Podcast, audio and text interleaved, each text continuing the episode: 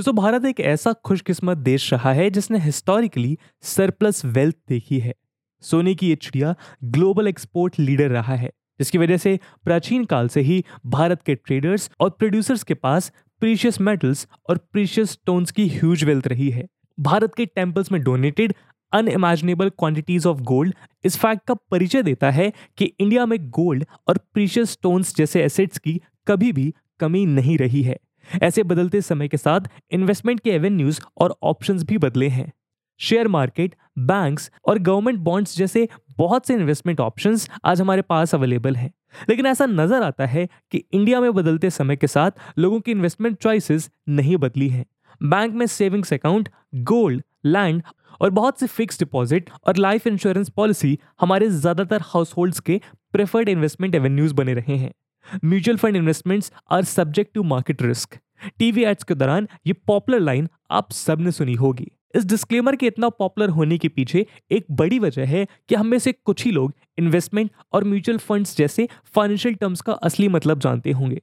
एक या दो जनरेशन पहले के अपने पेरेंट्स या ग्रांड पेरेंट्स से अगर आप बात करें तो शायद इन्वेस्टमेंट की नॉलेज और भी कम मिले। फीमेल्स खासकर हाउस मेकर्स में शायद ही गोल्ड और एफडी के अलावा कोई और इन्वेस्टमेंट एवेन्यू की जानकारी देखने को आपको मिल पाए। फाइनेंशियल नॉलेज के अभाव को फाइनेंशियल इलिटरेसी कहा जाता है। फाइनेंशियल इलिटरेसी का नतीजा है लैक ऑफ़ इन्वेस्टमेंट जो आज हमारे डिस्कशन का मेन टॉपिक है।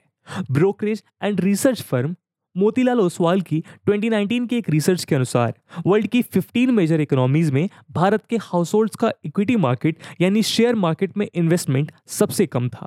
2019 में भारत में हाउस होल्ड्स के सिर्फ़ 14 परसेंट एसेट्स ही इक्विटी मार्केट्स में इन्वेस्ट किए गए थे, जबकि यूएसए में यही संख्या 45.5 परसेंट थी। आज इस वीडियो में हम बात करेंगे कि किस तरह इंडिया की पब्लिक अपनी वेल्थ के लिए बेस्ट पॉसिबल इन्वेस्टमेंट डिसीजंस नहीं ले रही है। जानेंगे कि इन्वेस्टमेंट इकोनॉमी के लिए, जानेंगे कि इन्वेस्टमेंट इकोनॉमी के लिए किस तरह ज़रूरी है और लैक ऑफ़ क्वालिटी इन्वेस्टमेंट के क्या नुकसान हो सकते हैं। साथ ही बात करेंगे इस सिचुएशन को बदलने के लिए क्या कदम उठाए जा सकते हैं। लेकिन आगे बढ़ने से पहले मैं आपको बता दूँ कि ये वीडियो यूपीएससी मेंस के परस्पेक्टिव से काफ़ी रिलेवेंट है और इस टॉपिक से जुड़ा हुआ सवाल यूपीएससी जीएस थ्री के इकोनॉमिक डेवलपमेंट सेक्शन में पूछा जा सकता है। इसके बारे में हम वीडियो के अंत में और भी बात करेंगे, पर फ़िलहाल के लिए अपने डिस्कशन को हम आगे बढ़ाते हैं। आइए दोस्तों, पहले बात करें कि इन्वेस्टमेंट का मतलब क्या है और ये किन टाइप्स के हो सकते हैं। इन्वेस्टमेंट का सिंपल मतलब है एसेट का क्रिएशन एसेट्स ऐसे इंस्ट्रूमेंट्स होते हैं जिनको ओन करने से समय बीतने के साथ ओनर को फाइनेंशियल रिटर्न्स मिल सके। फॉर एग्ज़ाम्पल अगर आप अपनी सेविंग्स को बैंक अकाउंट्स में पार्क करते हैं तो आपको बैंक की तरफ़ से इंटरेस्ट मिलता है। और इसीलिए आपका ये सेविंग्स अकाउंट एक एसेट है, जिसमें आपने अपनी सेविंग्स से इन्वेस्ट की है। इसी तरह फिक्स डिपॉजिट यानी एफडी आपके सेविंग्स को एक डेफिनेट पीरियड ऑफ़ टाइम के लिए बैंक के साथ इन्वेस्ट करने का एक इंस्ट्रूमेंट है। अब जरा आपकी गाड़ी की तरफ़ नज़र डालते हैं। अगर आप एक टैक्सी कंपनी के मालिक हैं तो गाड़ी आपके लिए कमाई का एक ज़रिया है, जिससे आपको over a period of time financial returns मिलते रहेंगे। इस वजह से ये एक इन्वेस्टमेंट हुआ। लेकिन वहीं, अगर आप गाड़ी को सिर्फ़ एक मोड ऑफ़ ट्रांसपोर्ट की तरह यूज़ करते हैं तो आपको कोई फाइनेंशियल रिटर्न्स भी नहीं मिलेंगे और साथ ही समय के साथ गाड़ी की वैल्यू भी कम होती जाएगी। इस केस में गाड़ी इन्वेस्टमेंट नहीं, बल्कि एक डिप्रिशिएटिंग एसेट या एक्सपेंडिचर के रूप में देखी जा सकती है। इस डिस्कशन से ये क्लियर हो जाना चाहिए कि इन्वेस्टमेंट कहलाने के लिए दो में से कम से कम एक चीज़ का होना तो ज़रूरी है। पहला एसेट क्रिएशन से फाइनेंशियल रिटर्न्स का मिलना और या फिर एसेट की वैल्यू ही इंक्रीज हो जाना। मान लीजिए आप एक पीस ऑफ़ लैंड खरीदते हैं, जिसे कभी रेंट पे नहीं दिया गया, लेकिन समय के साथ उस लैंड की कीमत बढ़ जाती है। इस केस में lack of regular financial returns के बावजूद ये एक इन्वेस्टमेंट का एग्ज़ाम्पल है। इन्वेस्टमेंट्स दो तरह की हो सकती हैं। पहली है फ़िज़िकल इन्वेस्टमेंट, यानी ऐसे एसेट्स में इन्वेस्टमेंट जिनका कोई फ़िज़िकल फॉर्म है और इनकी वैल्यू इनकी फ़िज़िकल प्रॉपर्टीज़ की वजह से होती है, जैसे gold land real estate and silver etcetera दूसरी है फाइनेंशियल इन्वेस्टमेंट यानी ऐसे एसेट्स में इन्वेस्टमेंट जिनकी कोई फ़िज़िकल फॉर्म नहीं है, जैसे bank account F D bonds shares etcetera real estate physical investment भी हो सकता है, जबकि रियल इस्टेट में फाइनेंशियल इन्वेस्टमेंट्स के भी ऑप्शंस होते हैं, जिन्हें रियल इस्टेट इन्वेस्टमेंट ट्रस्ट कहा जाता है। इसी तरह गोल्ड के कॉइन्स खरीदना फ़िज़िकल इन्वेस्टमेंट है, जबकि गोल्ड बॉन्ड्स में इन्वेस्ट करना फाइनेंशियल इन्वेस्टमेंट फ़िज़िकल इन्वेस्टमेंट्स के साथ अक्सर स्टोरेज कॉस्ट ट्रांसपोर्टेशन कॉस्ट और सेफ्टी कॉस्ट जैसी एडिशनल कॉस्ट जुड़ी होती है। साथ ही ये फाइनेंशियल इन्वेस्टमेंट इतने इजिली डिस्पोजेबल यानी लिक्विड नहीं होते। इसका मतलब है कि फाइनेंशियल इन्वेस्टमेंट्स को कैश में कन्वर्ट करना ज़्यादा आसान होता है। साथ ही फाइनेंशियल इन्वेस्टमेंट्स की एक्विजिशन और कन्वर्जन कॉस्ट भी कम होती है।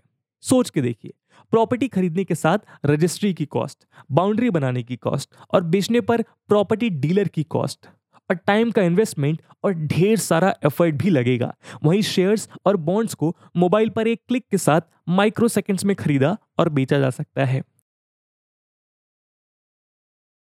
दोस्तों इन्वेस्टमेंट का प्रोसेस स्टार्ट होने के लिए ज़रूरी है सेविंग्स का होना, जिसे एसेट में इन्वेस्ट किया जा सके। इंडिया में इन्वेस्टमेंट सिनेरियो में दो तरह की प्रॉब्लम्स हैं क्वांटिटेटिव और क्वालिटेटिव क्वांटिटेटिव प्रॉब्लम का मतलब है कि सेविंग्स और कंसिक्वेंटली इन्वेस्टमेंट की quantity as a percentage disposable income India में डिक्लाइन हो रही है। यानी अपनी डिस्पोजेबल इनकम में से लोग एक बड़ा हिस्सा कंजम्पशन के लिए यूज़ कर रहे हैं, जबकि सेविंग्स के लिए फंड्स कम किए जा रहे हैं। फाइनेंशियल ईयर 2008 में इंडिया की gross domestic savings rate 37.82 percent थी। फाइनेंशियल ईयर 2021 में कंटिन्यूस डिक्लाइन के साथ ये फिगर 28.2 परसेंट पर पहुँच चुकी थी। ये फिगर इसलिए इंपॉर्टेंट है क्योंकि अल्टीमेटली इन्वेस्टमेंट के ट्रेंड के लिए रिस्पॉन्सिबल है सेविंग्स के ट्रेंड अगर इंश्योरेंस सेक्टर की बात करें तो भारत में इंश्योरेंस डेंसिटी ग्लोबल बेंचमार्क से बहुत कम है। इंश्योरेंस डेंसिटी का मतलब है insurance premium as a percentage of population India में 2020 में ये वैल्यू 78 डॉलर्स पर पर्सन थी, जबकि ग्लोबली लाइफ इंश्योरेंस में 360 डॉलर्स और जनरल इंश्योरेंस में 450 डॉलर्स की डेंसिटी देखने को मिलती है। दूसरी प्रॉब्लम है क्वालिटेटिव यानी नेचर ऑफ़ इन्वेस्टमेंट्स इंडिया अपनी डिक्लाइनिंग सेविंग्स का भी ज़्यादातर हिस्सा कैश करेंसी और लो रिटर्न्स वाले बैंक डिपॉजिट्स या अनप्रोडक्टिव एसेट्स जैसे गोल्ड में इन्वेस्ट करते हैं। इंडियन हाउस होल्ड की करीब 75 percent savings real estate sector में पार्क रहती है। रियल इस्टेट पर इन्वेस्टमेंट के लिए ओवर डिपेंडेंस की वजह से बहुत सी प्रॉब्लम्स क्रिएट हो रही हैं। जैसे प्रॉपर्टी की डिमांड बढ़ने की वजह से इसके प्राइसेस का आर्टिफिशियली शूट अप होना। साथ ही इंडिया में रेंटल यील्ड ग्लोबल ट्रेंड के मुकाबले काफ़ी कम है। डेटा के अनुसार इंडिया में नेट रेंटल यील्ड सिर्फ़ 2.67 परसेंट ही है।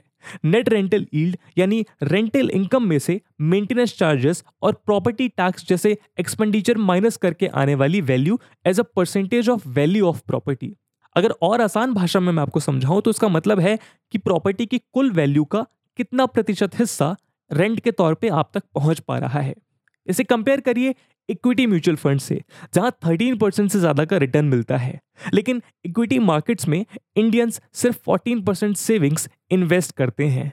इन्वेस्टमेंट्स पर लो रिटर्न्स पाने की वजह से in turn quality of savings कम रहती है, जिसकी वजह से क्वांटिटी ऑफ़ इन्वेस्टमेंट भी अपने पोटेंशियल से कम होती रहती है, क्योंकि आउटकम्स कहीं ना कहीं लोगों को और ज़्यादा इन्वेस्ट करने के लिए मोटिवेट करते हैं।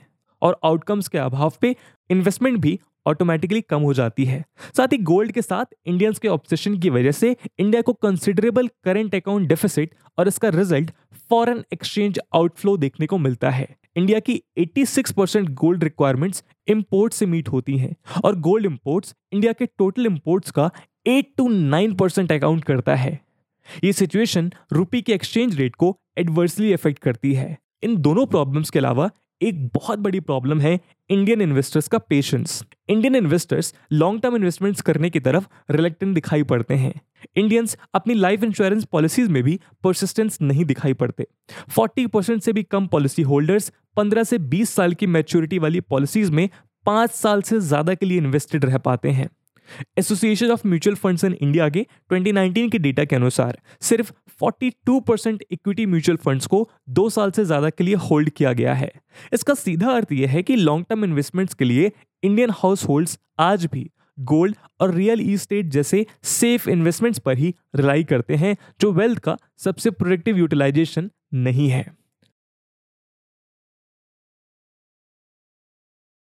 दोस्तों, अभी तक के डिस्कशन में हमने इंडियन इन्वेस्टमेंट में एक ट्रेंड नोटिस किया, जहाँ हाउस होल्ड का सेविंग रेट और consequently investment rate over the years decrease होता जा रहा है। साथ ही फाइनेंशियल इन्वेस्टमेंट की जगह अनप्रोडक्टिव फ़िज़िकल इन्वेस्टमेंट को बढ़ावा दिया जा रहा है। ये इन्वेस्टमेंट स्पेस में एक कंजर्वेटिव और ट्रेडिशनल ट्रेंड का इशारा करता है। लेकिन इसके पीछे की वजह क्या है? दोस्तों, इस ट्रेंड के पीछे कुछ डीप फाउंडेड हिस्टोरिकल और कल्चरल फैक्टर्स हैं। जैसा कि हमने वीडियो की शुरुआत में डिस्कस किया, भारत को हिस्टोरिकली डोमिनेंट ट्रेड पोजीशन हासिल होने की वजह से सोने की चिड़िया कहा जाता था। क्योंकि अपने एक्सपोर्टेड प्रोडक्ट्स के बदले प्रीशियस मेटल्स और प्रीशियस स्टोन्स इंडिया को पेमेंट के रूप में दिए जाते थे। गोल्ड और फ़िज़िकल एसेट्स को ट्रेडिशनली वेल्थ की निशानी की तरह देखा गया है। इसी वजह से गोल्ड की एक सोशल रिकग्निशन भी है। साथ ही कल्चरली इंडिया में वेडिंग और बहुत से सोशल ओकेशंस में गोल्ड का लेन देन पॉपुलर ऑकरेंस है। गोल्ड ऑर्नामेंट्स ब्राइड्स के लिए इरिप्लेसेबल होते हैं। गोल्ड की रिलीजियस सिग्निफिकेंस भी बहुत ज़्यादा है और बहुत से डिवोटीज गोल्ड डोनेशंस को अपनी श्रद्धा का प्रतीक मानते हैं। एस्टिमेट्स के अनुसार आंध्र प्रदेश के तिरुपति बालाजी मंदिर में हर साल करीब 650 करोड़ रुपीस का गोल्ड डोनेट किया जाता है। इसके अलावा लैंड में इन्वेस्टमेंट्स के पीछे भी हिस्टोरिकल रीजंस एक वजह रहे हैं। मिडिवल इंडिया में फ्यूडल सिस्टम ऑफ़ गवर्नेंस था, जहाँ जमींदार ज़मीन के मालिक होते थे और किसान लोअर क्लास वर्कर्स माने जाते थे। ज़ाहिर है कि लैंड ओनरशिप आज भी इंडिया में एक स्टेटस सिंबल बना हुआ है। इसके अलावा इन्वेस्टमेंट की लो क्वांटिटी और बैड क्वालिटी के पीछे कुछ इकोनॉमिक रीजंस भी रहे हैं। 200 साल के लंबे कॉलोनियल रूल का नतीजा था कि इंडिपेंडेंस की ईव पर इंडियन इकोनॉमी कंप्लीटली डिस्ट्रॉय हो चुकी थी। 1950 से 1951 के बीच में इंडिया की पर कैपिटा इनकम सिर्फ़ 255 रुपीस थी। साथ ही लैक ऑफ़ इंडस्ट्रियलाइजेशन की वजह से एग्रीकल्चर ही इंडियन इकोनॉमी का सबसे बड़ा एम्प्लॉयर और आउटपुट जनरेटर था। इन फैक्टर्स की वजह से बहुत लंबे समय तक इंडिया में इन्वेस्टेबल कैपिटल थी ही नहीं, जिसे इन्वेस्ट किया जा सके। साथ ही लैक ऑफ़ सेविंग्स और इंश्योरेंस डेंसिटी का एक नतीजा है high out of pocket expenditure on health दोस्तों, जब हेल्थ इमरजेंसीज आती हैं तो इंश्योरेंस ना होने पर लोगों की खानदानी जमीनें बिक जाती हैं। ऐसे सिनेरियोज में लॉन्ग टर्म इन्वेस्टमेंट्स में लोगों की परसिस्टेंस इमेजिन कर पाना मुश्किल है। इस वजह से, जहाँ से भी मुमकिन हो, पैसा निकाल के लोगों को पर्सनल इमरजेंसीज मीट करनी पड़ती हैं। लेकिन सबसे बड़ा रीजन है financial illiteracy of Indian citizens financial literacy का मतलब है लोगों में financial terms basic investment fundamentals और इन्वेस्टमेंट ऑप्शंस की जानकारी होना। और इसके उलट अगर नॉलेज नहीं है तो उसको फाइनेंशियल इलिटरेसी कहा जाएगा। नॉलेज ना होने की वजह से लोग पुराने तौर तरीकों पर विश्वास करते हैं, जो सेफ़ होते हैं, लेकिन सब ऑप्टिमल रिटर्न्स देते हैं। न्यू एंड रिस्की इन्वेस्टमेंट्स में लैक ऑफ़ नॉलेज की वजह से लोग एंटर नहीं करना चाहते। लेकिन सबसे बड़ी प्रॉब्लम यह है कि gold bonds real estate investment trust diversified mutual funds और ब्लू चिप स्टॉक्स जैसे safer and higher return options को भी फाइनेंशियल इलिटरेसी की वजह से अपना ड्यू शेयर नहीं मिल पाता। फाइनेंशियल लिटरेसी के साथ साथ इंडिया में हिस्टोरिकली देखी गई वीक रेगुलेशन भी एक मुख्य कारण है। Harshit Mehta scam Satyam scam Ketan Parikh scam और latest NSC Chitra Ramakrishna scam के अलावा ऐसे बहुत से फाइनेंशियल मार्केट स्कैम्स ने इन्वेस्टर का ट्रस्ट बिट्रे करके उन्हें रिस्क से दूर रहने के लिए मजबूर कर दिया है। दोस्तों, इंडिया में इन्वेस्टमेंट बिहेवियर से जुड़ी प्रॉब्लम्स पर तो हमने नज़र डाली, लेकिन सबसे बड़ा सवाल यहाँ यह बनता है कि आखिर इन्वेस्टमेंट की इंपॉर्टेंस क्या है? दोस्तों इन्वेस्टमेंट इकोनॉमी की ग्रोथ के लिए और एम्प्लॉयमेंट जनरेशन के लिए सबसे इंपॉर्टेंट फैक्टर है। देश का इन्वेस्टमेंट रेट इंडस्ट्री के लिए मददगार होता है। बड़ी इंडस्ट्रीज़ सेटअप करने के लिए ह्यूज अमाउंट ऑफ़ कैपिटल लगता है, जो किसी भी अकेले इंडिविजुअल के पास होना इम्पॉसिबल है। बहुत से इन्वेस्टर से पैसे पूल करके ही बिज़नेस करना संभव है, लेकिन अगर देश के हाउस होल्ड का अधिकतर पैसा लैंड और रियल इस्टेट में लॉक्ड रहेगा तो इन फंड्स को कंपनीज़ तक कैसे पहुँचाया जा सकेगा? इन्वेस्टमेंट का सीधा असर देश की जीडीपी पर पड़ता है। अगर कोई कंपनी एक नए स्टील प्लांट में इन्वेस्ट करती है तो इससे इकोनॉमी का आउटपुट बढ़ेगा। साथ ही बहुत से लोगों को एम्प्लॉयमेंट भी मिल पाएगा। साथ ही इन्वेस्टर्स के लिए ऑप्टिमम इन्वेस्टमेंट का मतलब है हाई रिटर्न्स और हायर डिस्पोजेबल इनकम अच्छे रिटर्न्स की मदद से इन्वेस्टर्स अपनी फैमिली का इकोनॉमिक स्टेटस इंप्रूव कर सकते हैं, बच्चों को अच्छी एजुकेशन और हेल्थ केयर दे सकते हैं और साथ ही इकोनॉमी में कंजम्पशन डिमांड इंप्रूव कर सकते हैं, जिससे फ्यूचर इकोनॉमी में होने वाला इन्वेस्टमेंट बढ़ सकता है। सेविंग्स एक्यूमुलेट करके लोग रिटायरमेंट के लिए प्लान कर सकते हैं, जिससे गवर्नमेंट पर सोशल सिक्योरिटी का बोझ कम हो जाएगा और सरकार प्रोडक्टिव एरियाज़ में स्पेंड कर सकती है। Well plan investment standard of living को बढ़ाने के लिए ह्यूमन डेवलपमेंट के लिए और फाइनेंशियल स्टेबिलिटी के लिए बहुत ज़रूरी है। दोस्तों फाइनेंशियल इन्वेस्टमेंट्स आज के स्टार्टअप एरा में कहीं ज़्यादा इंपॉर्टेंट हो चुकी हैं। अक्सर कंपनीज़ को स्टार्ट होने के लिए इक्विटी इन्वेस्टमेंट की ज़रूरत पड़ती है, जिसे बैंक्स मीट नहीं कर सकते, क्योंकि बैंक्स ज़्यादातर लोन्स, यानी डेट फाइनेंसिंग करते हैं। हाउस द्वारा की गई फाइनेंशियल इन्वेस्टमेंट्स कंपनी के लिए सीड कैपिटल और आईपीओ के through efficient low cost financing का सोर्स बनती है। बिना वेल डेवलप्ड फाइनेंशियल मार्केट्स के किसी भी देश की कंपनीज़ के लिए मार्केट कैपिटलाइजेशन इकट्ठा करना बहुत मुश्किल है। फॉर एग्ज़ाम्पल मोतीलाल ओसवाल की 2019 की रिसर्च के अनुसार, उस साल भारत में हाउस के सिर्फ़ 14 परसेंट एसेट्स ही इक्विटी मार्केट्स में इन्वेस्ट किए गए थे, जबकि यूएसए में यही संख्या 45.5 परसेंट थी। अब जरा कंपेयर करें यूएसए की कंपनीज़ के मार्केट कैपिटलाइजेशन को इंडिया से तो आप पाएँगे एप्पल की मार्केट कैपिटलाइजेशन करीब 2.6 ट्रिलियन डॉलर है, जो इंडिया की जीडीपी का 70 परसेंट से भी ज़्यादा है। इसके मुकाबले इंडिया की लार्जेस्ट मार्केट कैपिटलाइजेशन वाली कंपनी सिर्फ़ 218 बिलियन डॉलर्स के साथ रिलायंस इंडस्ट्रीज़ है। यानी एप्पल का 10 परसेंट से भी कम। ज़ाहिर है इकोनॉमिक जॉइंट्स बनने के लिए cheap and easily available finances ज़रूरी हैं। जिसके लिए फाइनेंशियल इन्वेस्टमेंट ज़रूरी है और वो भी रिटेल इन्वेस्टर्स की। दोस्तों, आज हमने इस वीडियो में जाना कि इन्वेस्टमेंट्स क्या होते हैं और इसके नेशनल इकोनॉमी बिज़नेस और इंडिविजुअल कंज्यूमर्स के लिए क्या इंपॉर्टेंस है? साथ ही हमने जाना कि इंडिया के इन्वेस्टमेंट सिनेरियो में आज क्या मेजर प्रॉब्लम्स हैं। लेकिन दोस्तों, जहाँ प्रॉब्लम्स हैं, वहीं कुछ ब्राइट स्पॉट्स भी हैं। फाइनेंशियल इन्वेस्टमेंट के स्फीयर में चीज़ें धीरे धीरे बदल रही हैं। फाइनेंशियल ईयर 2016 में फाइनेंशियल इन्वेस्टमेंट्स सिर्फ़ three percent of total financial assets थी। लेकिन 2018 में बढ़ के 8 परसेंट और 2019 में 14 परसेंट हो चुकी थी। हालाँकि ये अभी भी काफ़ी कम है, लेकिन इंप्रूवमेंट विजिबल है।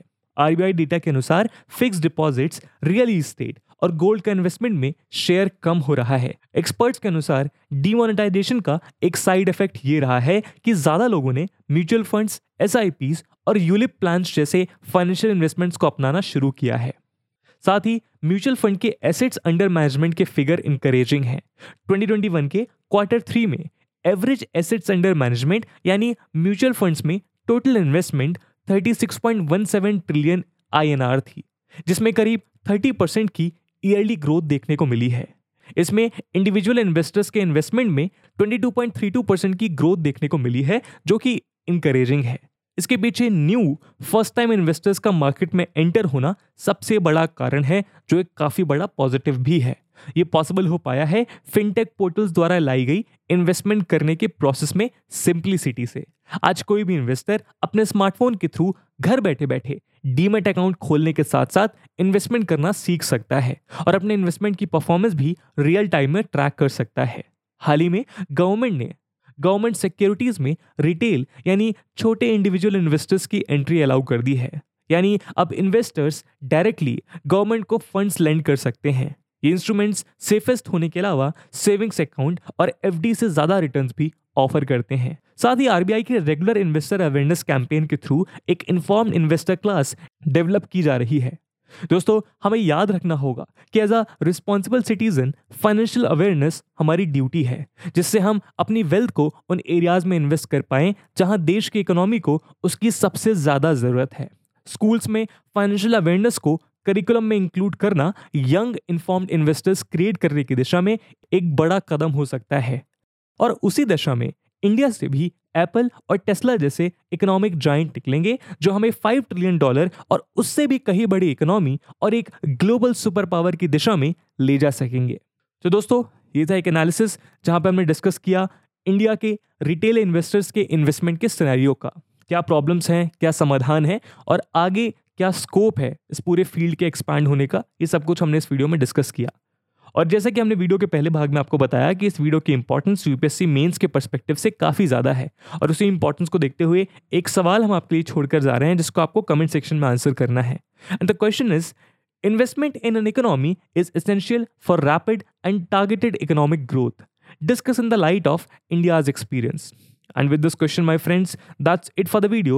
I hope आपको वीडियो पसंद आया होगा और अगर पसंद आया है तो अपने दोस्तों के साथ शेयर करना मत भूलिएगा। हम मिलते हैं अगले वीडियो में। तब तक के लिए जय हिंद, जय भारत।